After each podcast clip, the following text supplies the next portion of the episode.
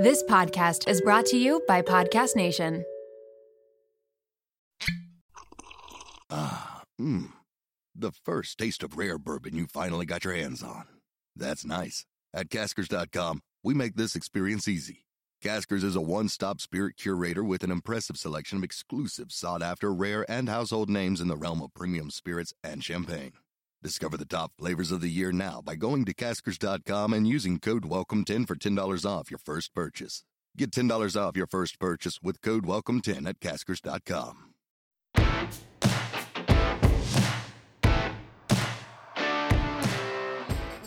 Y'all, I'm so weird. I love Mondays, and I love welcoming people to Mondays with a WOMED episode.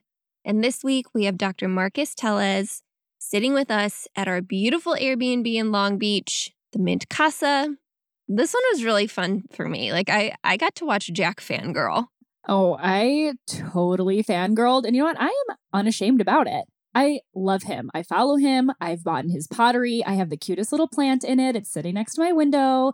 So Dr. Tellez works in primary care and specifically with LGBT patients, and that's something I'm really passionate about and something that I've thought about specializing in myself. So I was so excited to sit down with him, and this episode's incredible.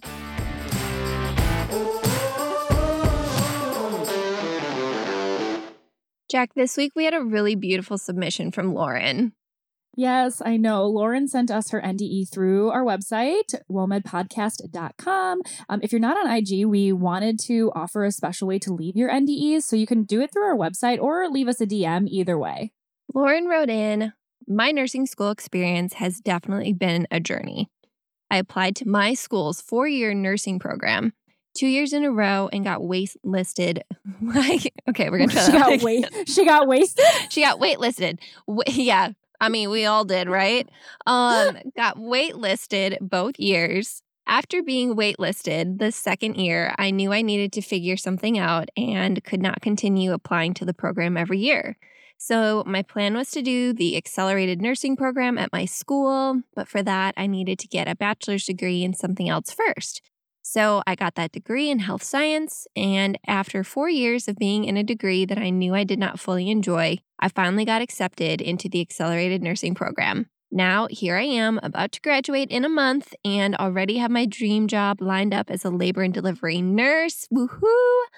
When I got the call being offered that job, I cried. After so much work and effort to get my nursing degree, in that moment, it felt like it had all finally paid off.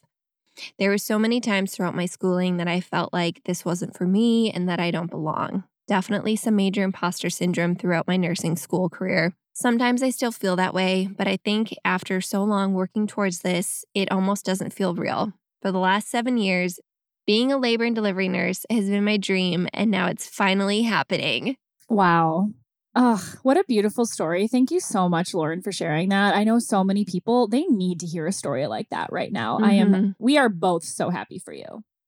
Okay, I've got to be honest. I'm a little burnt out on Grey's, don't hate me. And I'm worried that we just don't have enough people watching it over with us to understand what we're talking about in each segment. I mean, that's fair. That's fair. But we did write in a no for today, though.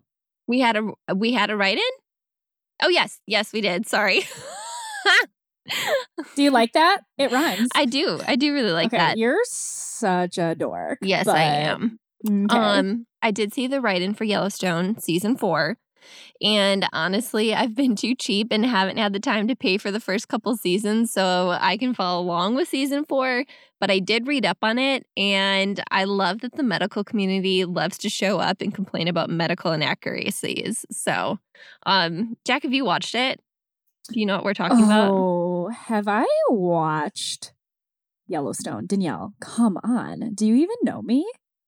I mean, it could go either way. This is I cannot believe that you haven't watched Yellowstone. I'm really disappointed. I know, I really need to. Okay, well, you need to watch. Venmo me $20. No, I'm just kidding. Everyone, for those of you who have watched Yellowstone, you know you can stand behind me and that Danielle needs to watch it just for Rip, the character Rip. Okay. Maybe I'll just find him on social media. Okay. No, it's not him as an actor. It's his character. It's his character. So you just need to watch, and everyone's like, they know what I'm talking about. If you've seen the show, like you need to watch all 3 seasons. Like you need to catch yourself up, and we'll watch this episode of season 4. Okay. And then we will break down season 4. Exactly. Well, I think we have a WONO fail for this week then. I guess I have a lot of more TV I need to watch. I have no life. You either need to regroup so we can watch more Grey's, or I'm telling you, I think we need to move on to Nurse Jackie. I think it's our sign. I think you just want to watch Nurse Jackie because her name's Jackie. No, I definitely don't. If anything, it's the exact opposite, because patients and like coworkers, they love to make that joke reference. And I'm like, yeah, I've never heard that before. Good one.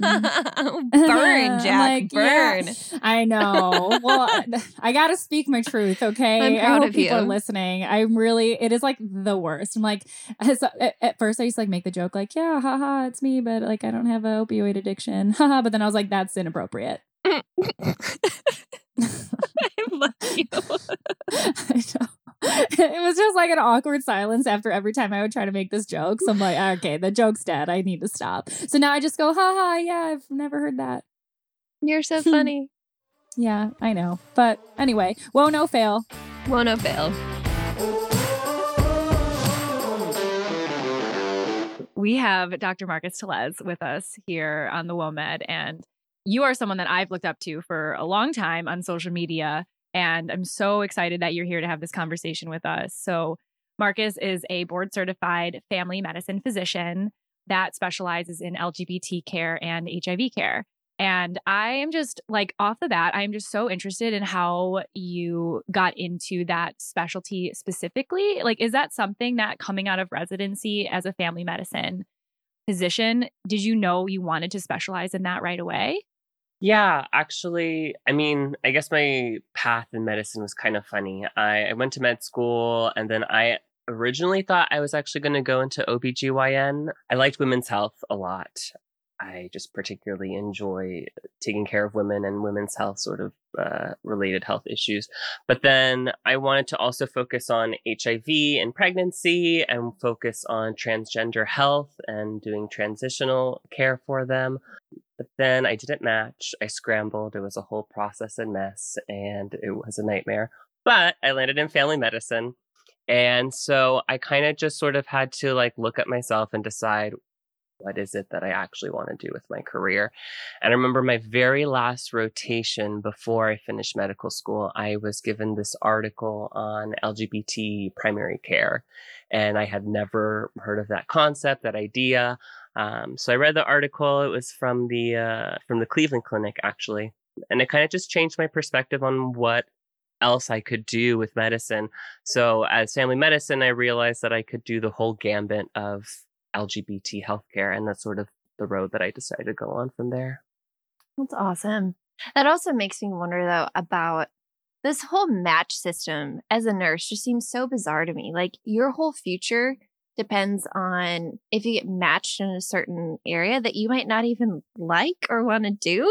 Yeah, it's a nightmare. And then like you're already in so much debt, and then you pay thousands of more dollars just to apply to places and maybe get an interview.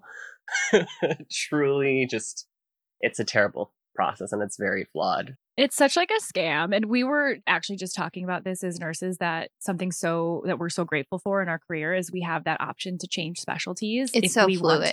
Yeah. So fluid. And you can laterally change your specialty, honestly, whenever you want.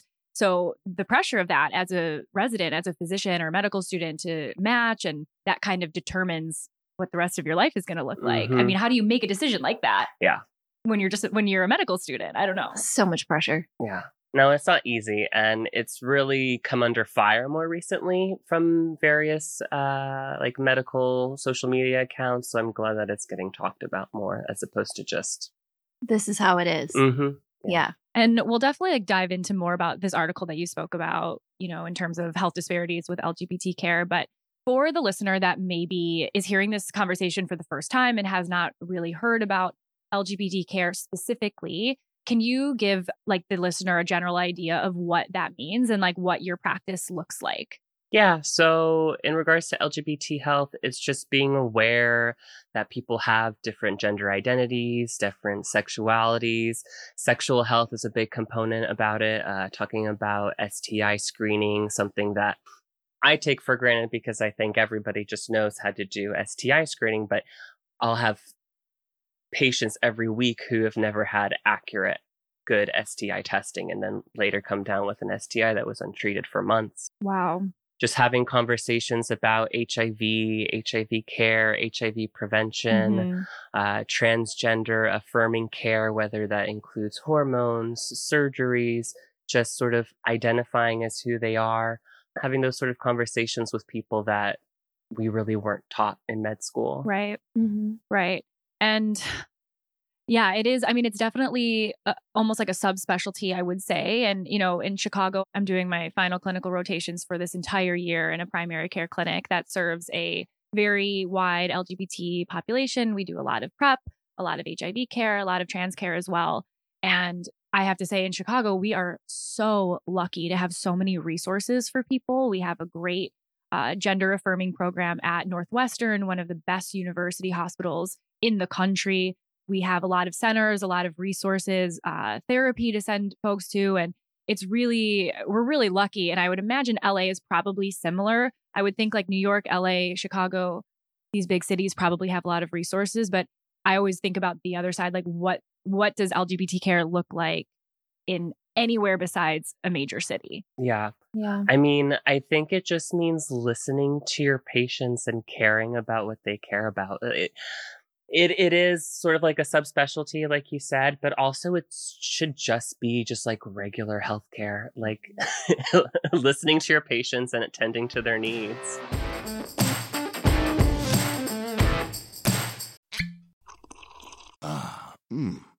The first taste of rare bourbon you finally got your hands on. That's nice. At Caskers.com, we make this experience easy. Caskers is a one-stop spirit curator with an impressive selection of exclusive, sought-after, rare, and household names in the realm of premium spirits and champagne. Discover the top flavors of the year now by going to Caskers.com and using code WELCOME10 for $10 off your first purchase. Get $10 off your first purchase with code WELCOME10 at Caskers.com.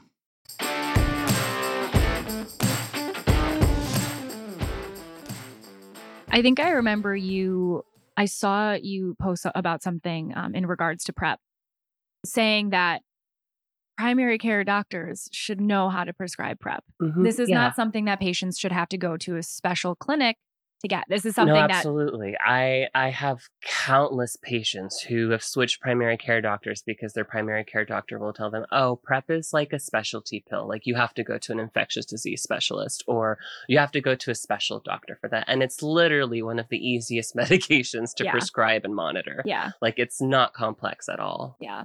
That's sad. Like, have you ever had a, not like altercation, but like, have you ever had a situation with another physician where you're just like, why don't you understand this? Like, why don't you want to learn this? In residency, I won't say that I got pushback for prescribing PrEP. I remember the first time I brought up the topic, they were like, well, we don't really know anything about that. Like, I don't know if that's family medicine. It's like, yes, it is. Like, it's primary care. It's prevention. Like, it's very easy. And then I did a bunch of lectures on it and I got kind of in trouble for talking about the same thing over and over. But my point was that it's very easy. Primary care should be doing this. Yeah. It's almost like, I don't think that a lot of people know what primary care is.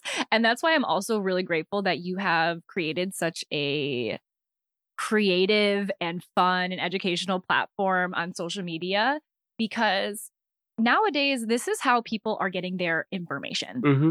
Yeah. People are going to Google. Yeah. People are going wherever they're going to go. They're searching different hashtags. They're trying to, they're learning a lot of other information. Doing their own research. They're doing their own research. But I feel like, especially with the type of content that you post, you're providing more information that isn't normally talked about.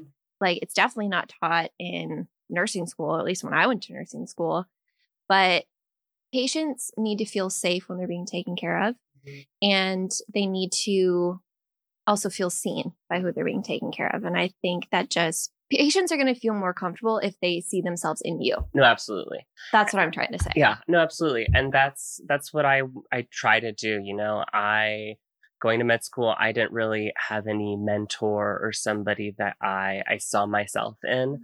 There's this point of view of like academic people and being able to express yourself in a very articulate way. And I've just never been very articulate with myself. I just like saying the things how I say them so that other people can easily understand it. And that's my biggest goal with my platform is just to provide education on various health topics in a way that people don't feel diminished by or feel like they're not smart enough to understand. I just want it to be easily accessible to everybody. Yeah. You are just like unapologetically yourself on social media. Pretty much. And now like it's like you're a physician now, you work at an incredible clinic in downtown LA. I'm not sure if it's downtown, I just made that up. But I know it's in LA. So that sounds cool though.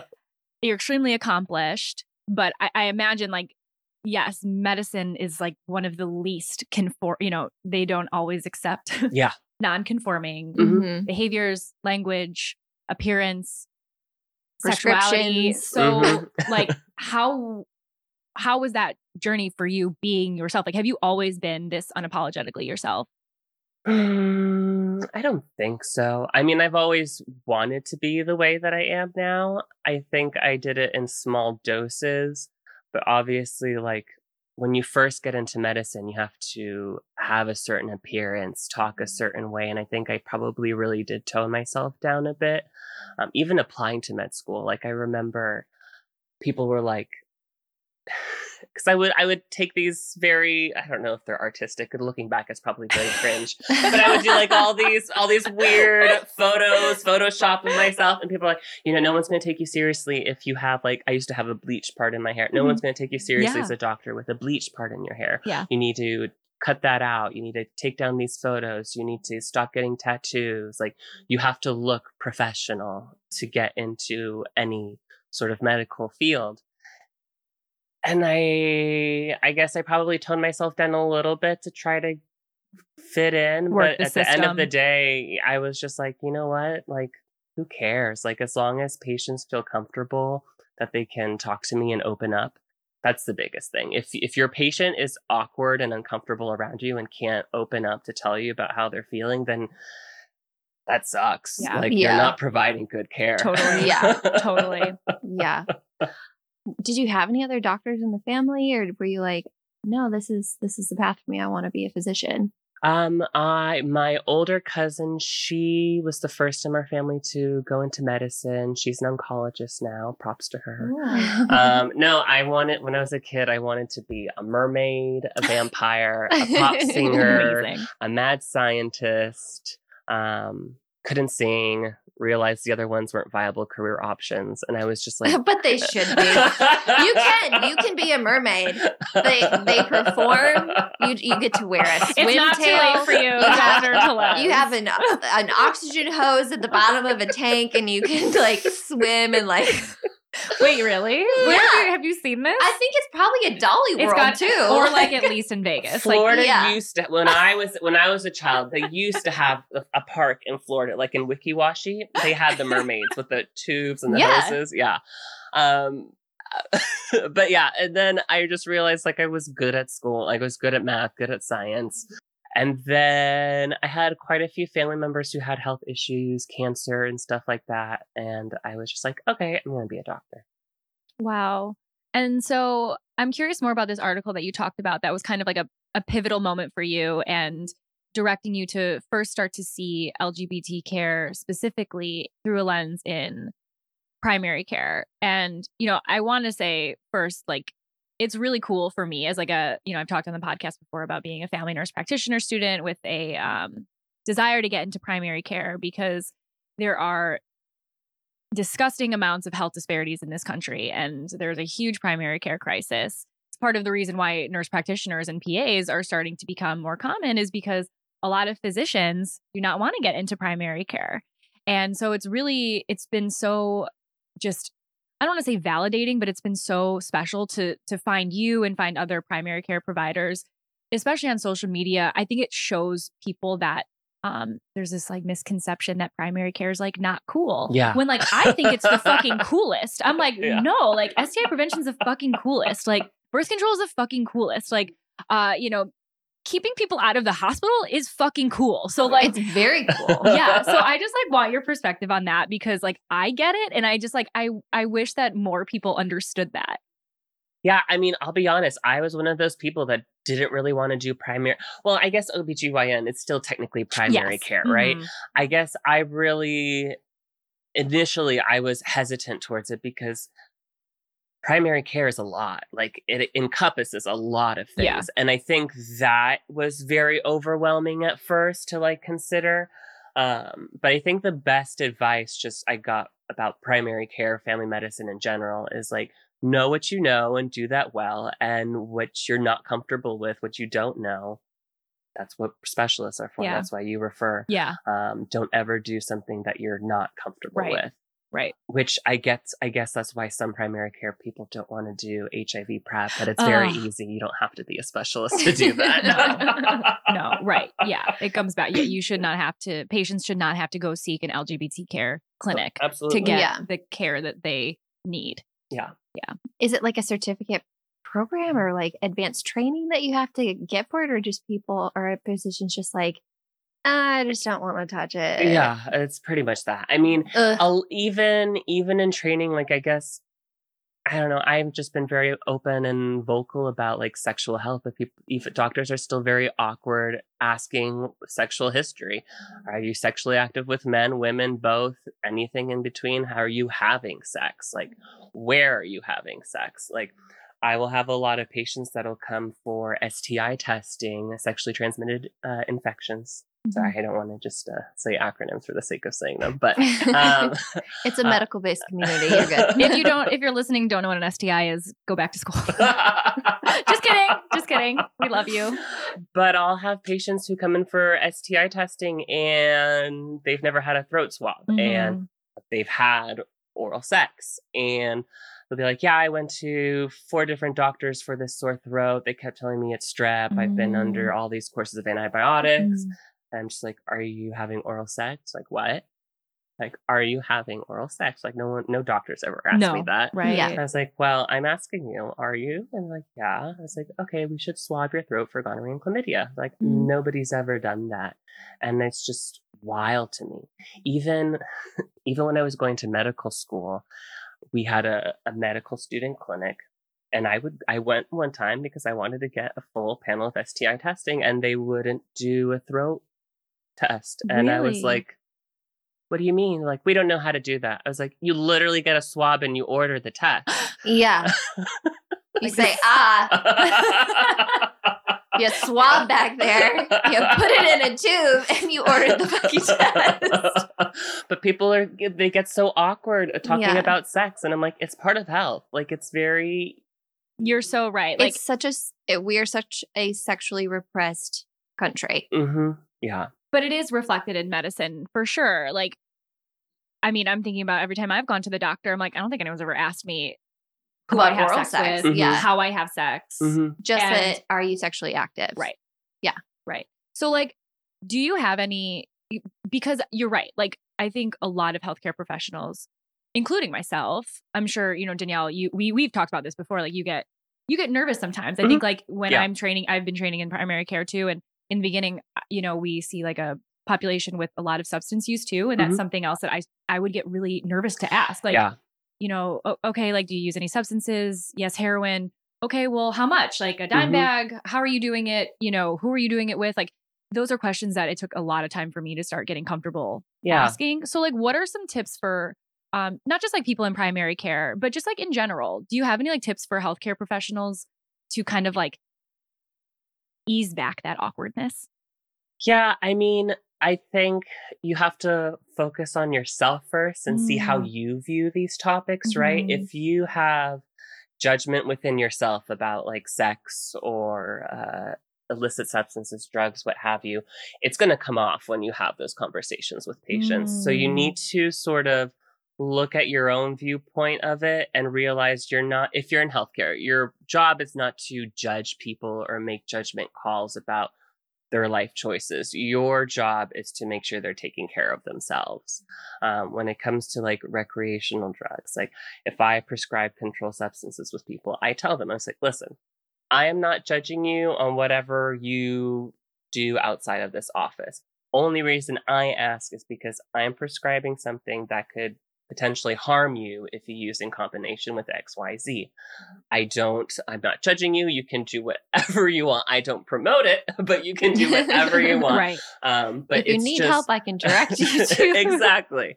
I love this whole movement of like harm reduction that people are talking about now. Because we shouldn't view these topics as necessarily negative, right? In a hateful light. We should look at it as a way to empower our patients and sort of make sure they get the best care possible, because making judgments and having that sort of negative attitude isn't going to benefit anybody in the long term. It just makes people less likely to seek care and seek help when they need it. Mm-hmm. Right. Which exactly. has unfortunately led to a lot of health disparities in the LGBT population. And you know, it's in all facets of health, from cancer to mental health to HIV. Like you may have to correct me, but I think it's like something up to 70% of new HIV cases are in either gay, bisexual, or men who have sex with men, or MSM communities, up to 70%. It's unfortunate that it comes back on one, of course, society. Yeah. But to the healthcare professional, there's definitely responsibility for healthcare professionals to like what you just said, kind of look in the mirror, look at their own maybe stereotypes or biases or fears of looking into things that are going to ultimately impact the conversations that you're going to have with your patients. And health disparities in LGBT care obviously is multidimensional. Black, African-American people, Latinx, there's insane amount of health disparities among those subpopulations as well. And so like, how do you identify with that? And do you see how those different facets, like in your own life, do you bring both of those into your care too? Yeah. I mean, it depends like where you are, right? Like The US is very, diverse in that, like, it depends where you are. There's different viewpoints, different cultures. There's still a lot of shame about it within people themselves, within healthcare providers. I mean, for example, like here in California, I guess the insurance companies, once a year, they'll cover an HIV test, which I think is great. And I'll have those conversations with people like, hey, it's your physical, like we should do an annual HIV test. And like, what? And they get like all nervous about it. And it's just a matter of people never having this conversation. I was like, well, you're sexually active, different partners, monogamous, what have you, should still consider getting it done once a year. And people still freak out about it. And I think once you're able to sort of be comfortable in yourself talking about those topics, you can put your patients at ease so that they can feel liberated to have that test done and, you know, have conversations with other people about it. Even in residency, like I did my residency in a very small town. Well, they might not think it's a small town, Gainesville, Florida. Okay. Shout out. They're just important conversations that need to be had, because the more we talk about it, the less shame people have about it, the less stigma, the less misunderstanding. You know, certain celebrities will come out and say things that are completely false about HIV because they just don't know. They say these things that they have no concept of because we shush these conversations. We don't have these conversations openly. Like HIV is not a death sentence, and there's still people out there who think it is. There's patients who think it is. And they need to know that it's not a death sentence anymore. Your quality of life is significantly improved compared to other chronic conditions. Like, those are just facts. And the more that we talk about these things, the more they can be normalized and more people can get care. Because I think that's the biggest issue, is that there's still so much shame and stigma around it, that there's still people that won't get care. And nobody in 2021 should be suffering with AIDS. Like, right. You can get treated for HIV and not have to go through AIDS. Nobody should have to go through that. Yeah, it's almost like knowledge that because it's so stigmatized, it's not like common knowledge, like U mm-hmm. equals U, right? Like undetectable equals untransmittable. Like that should be something I feel like that everyone, nursing student, every doctor, is like, that should just be universal. Like we should know that. Oh yeah. I was never taught that in medical school. I don't think I learned that until like I was in an LGBT clinic, even in school. I learned that way later after med school. And I remember I can't remember which organization, but Europe was like promoting this like years before it was promoted. So maybe for someone that don't know, so if for our listeners, maybe that doesn't know what U equals U it means, can you explain real quick? Yeah. So anybody who has HIV, as long as they take their medication, their viral load, the HIV viral load will reach undetectable levels. So U equals U, there's been two very large studies in Europe that show that serodiscordant partners, so one partner who is HIV positive and one partner who's HIV negative, they had unprotected sex multiple times a week for over 3 years, and none of the partners who were HIV negative became HIV positive.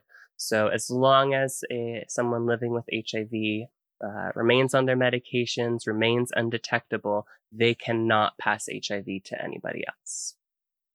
I think that just goes to show how important these medications are, how important that knowledge is. Mm-hmm.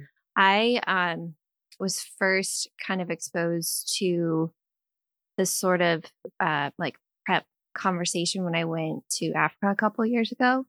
And I was working with this basically learning from this community hospital that had been built up over there and learning about their HIV prevention program. And they have community health workers that they've employed throughout the villages that will go out and test.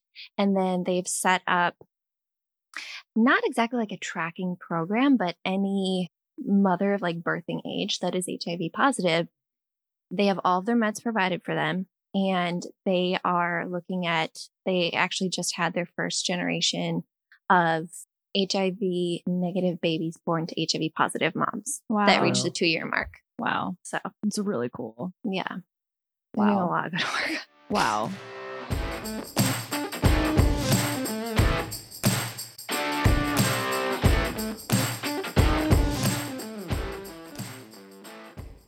And you like brought up a good point about like having these, these conversations about HIV is not a death sentence. Mm-hmm. Mm-hmm. And obviously the care has evolved a lot. Can you like just shed a little bit of light on how you navigate those conversations though? Like you're put in a hard position to be the one to have to tell people. So, or to like educate on PrEP and talk about it. So do you have like any tips for like healthcare providers that are also having these conversations? Like, do you kind of come from it in the way that you're talking to us just about it, like kind of more casually? And yeah, I don't know. I think I've always talked to patients a very like just, casual way. Mm. I don't try to like, I don't explain the metabolic pathways and like how this blood pressure medication works, like all the different renal hormones that interacts with. I just love explaining things in a way that anybody can understand. And that's sort of the approach that I go about it. So like most of the time, at least here in LA, people will come to me looking for PrEP. So I'll just talk to them. It's like, okay, so what do you know about PrEP? What questions do you have, etc. And then they'll ask their questions and I'll give them answers. LA has been like night and day from where I did my residency training. So in my residency training, I would have conversations with patients who didn't even know what PrEP was, but they would come in often for STI testing, STI treatment, like, hey, like, you're a great candidate for PrEP. Like, and so they'd never even heard of what that was. So it's just important to have those conversations. And then, I think it's really funny that primary care, I think it's getting better. But like for so long, they were so hesitant to jump on board the PrEP train. And then, especially for family medicine, a lot of our board questions come from the U.S. Preventative Task Force guideline things. And then when they dropped that primary care should be doing PrEP for all those high risk, I'm like, told you. Yes. That That makes me, you know, that's, oh my gosh, that's so funny. But that's like, I mean, that's how you have to do it, I would imagine. Like you have, if you don't put the questions in the boards, then you're not going to learn it. Yeah. It's just as simple as that. But with these conversations, did it shift at all during the pandemic? Like, were you, during the pandemic, did you have to do a lot of telemedicine and, or not really? So in residency, we did do telemedicine really early on. And then as I finished residency, moved out here, it was sort of a hybrid thing. Like you could choose to do telemedicine or in person. Okay. Everybody in the office wore masks. Yeah. They're really good about it. And then as soon as the vaccines rolled out, everybody in the office got vaxxed. Okay. Because I was just wondering like what the challenges would be to have these conversations over telemedicine versus in person. But something else that like we were talking about in the clinic recently was this uptick of like home testing and like being able to test for like, I mean, you can do this with a bunch of different things. Like, you can test your vitamin D at home, like break your finger, you can test it off, your, whatever. Like, but we had this conversation about like testing for HIV at home and like the pros and cons to doing this. Oh yeah. I did a post about this once, actually. I love the concept, right? Because not everybody has access to a healthcare provider. Not everybody has access to a healthcare provider who's willing to talk about HIV or sexual health. And so I think it's a great resource. My only qualm about it the whole time is just, you know, what if somebody has a positive test? They're at home by themselves. Like, who do they have to like talk to? The one that's approved in the US, I think it has like some phone line that you can call and talk to somebody, but that's my only qualm about that. But otherwise, I think stuff like that is great. Yeah.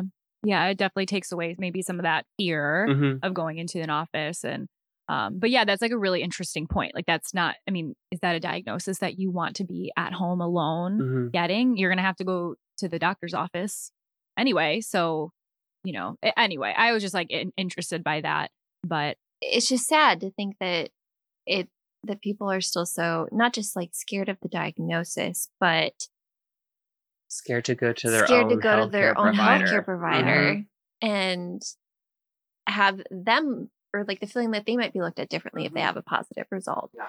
It just feels so. Just the thought of taking a test at home feels so dark and scary to me. Yeah, for that. Yeah, yeah, I can't imagine. Obviously, yeah. Do you have any like insight? Because obviously like you specialize in this, you see this every day, you have these conversations every day, maybe for the healthcare professional that isn't necessarily in primary care or is specializing in LGBT care, like maybe for someone that's working in the ED where they're like, their interactions are so quick, you know, what are some things that healthcare professionals can do to provide more inclusive and informing care, like just in like tiny little interactions? So, I mean, particularly if you have a patient who's living with HIV and they have their medications, like, I think it's important for healthcare people to remember that you can't transmit it just like being in the same room as somebody or shaking hands with somebody. I've had quite a few patients who had like bad experiences in ERs or urgent cares, like the healthcare providers wouldn't want to touch them or like were like very uncomfortable to start an IV. And it's like stuff like that. Like you work in healthcare, you know, that's not how those things are spread.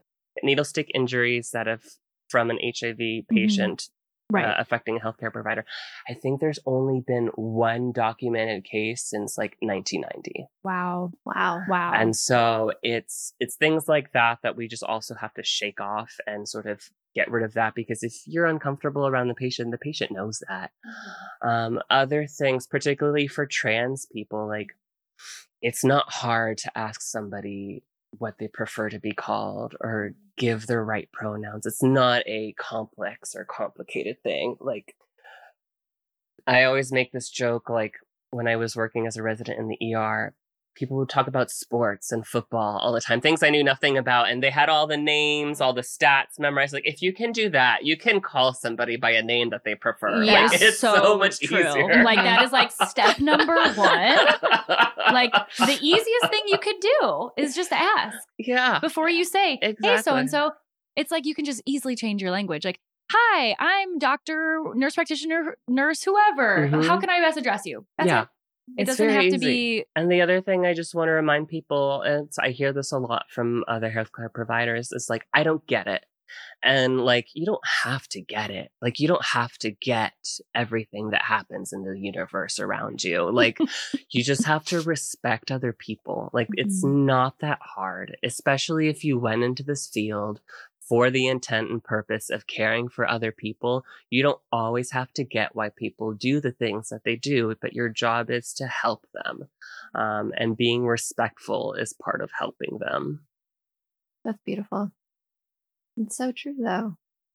You already have done, like, obviously you've accomplished so much in your career already, and you're in such like a niche in your field. What is next for you then? Like, where do you see your career going? I don't know. I've kind of always just been go with the flow kind of person. Like, I would have never imagined that this is where my life would have taken me, right? Like, I didn't think I was going to be family med. And then I got into family medicine, but I was in the middle of nowhere, Florida. No offense. I know exactly what you're talking about. But like, I never would have imagined that I'd get a job out here in LA. I never would have imagined that the practice that I work at, Pacific Oaks Medical Group, is in Beverly Hills. It was started over 40 years ago by people who took care of. It was like one of the first primary care offices that took care of all the HIV patients in the area. Wow. And so just being able to work at a place that has such history to it and learning from doctors who were there in those times. Oh, I just got the chills. Yeah. It's just, I never would have imagined like this is where my life would take me. And so I'm grateful for the opportunities that I have. I'm grateful that I can be an LGBT plus healthcare provider for people who have felt, otherwise shunned by the healthcare community. And so, I don't know, I'm just going to keep doing what I'm doing, make sure that I like it still. And maybe a side pottery business. Oh, yeah. Side business. Exactly. Do you think you'd ever move back to like a smaller town to bring that like awareness and treatment? Currently in my life, I would say no, but there's never like... Sorry, Gainesville. Sorry.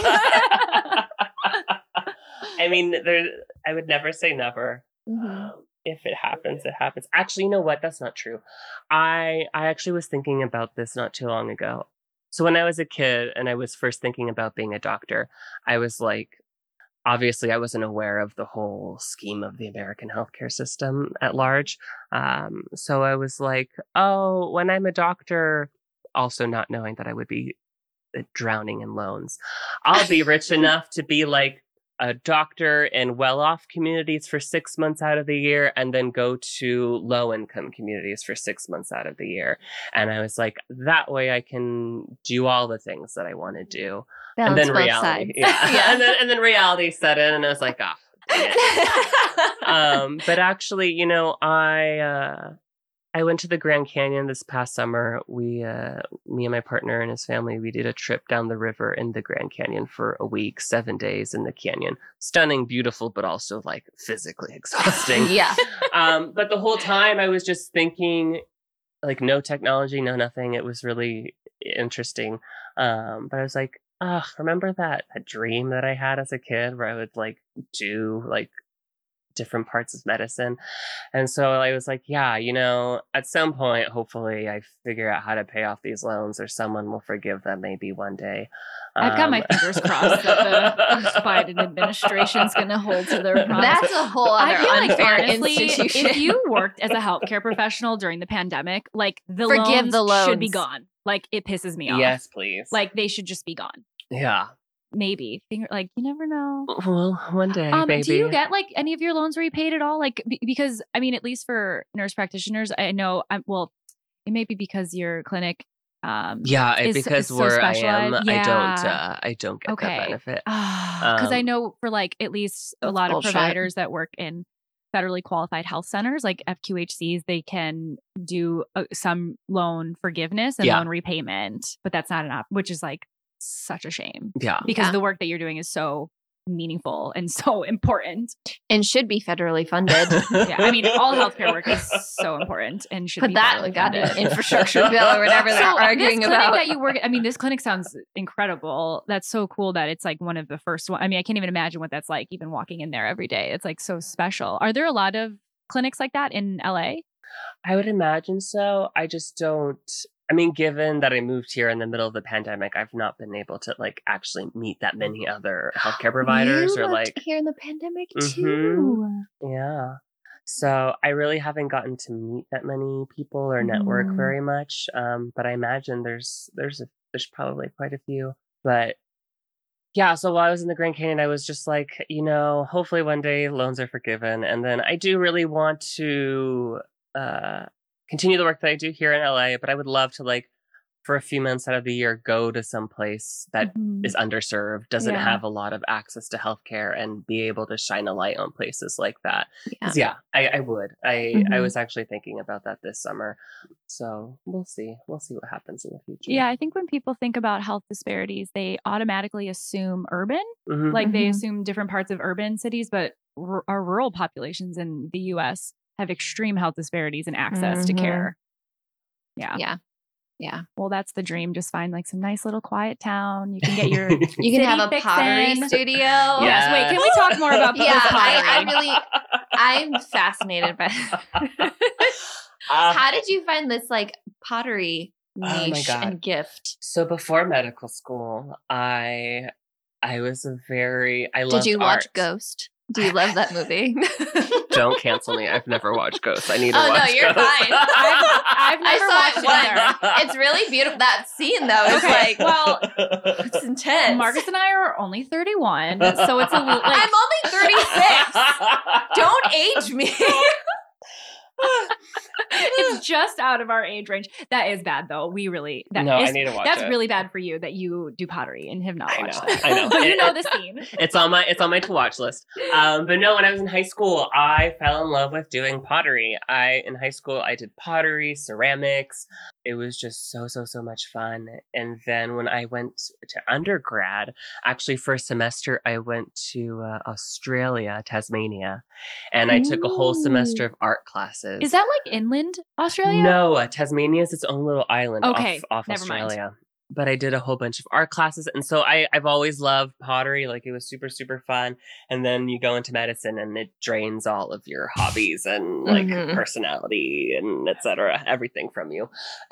So now being out of medical school, being out of residency, I was like, oh my God, I have time to like be a person again and have hobbies and like find things I like to do. So I found a pottery studio. Me and my partner took a class there for like a date night. And I was like, oh my God, this is, I love this. I forgot how much I love doing this. And like, not to brag, but like I did pretty good on the thing I made. They're like, wow, how long have you been doing this? I was like, I haven't done this in 13 years.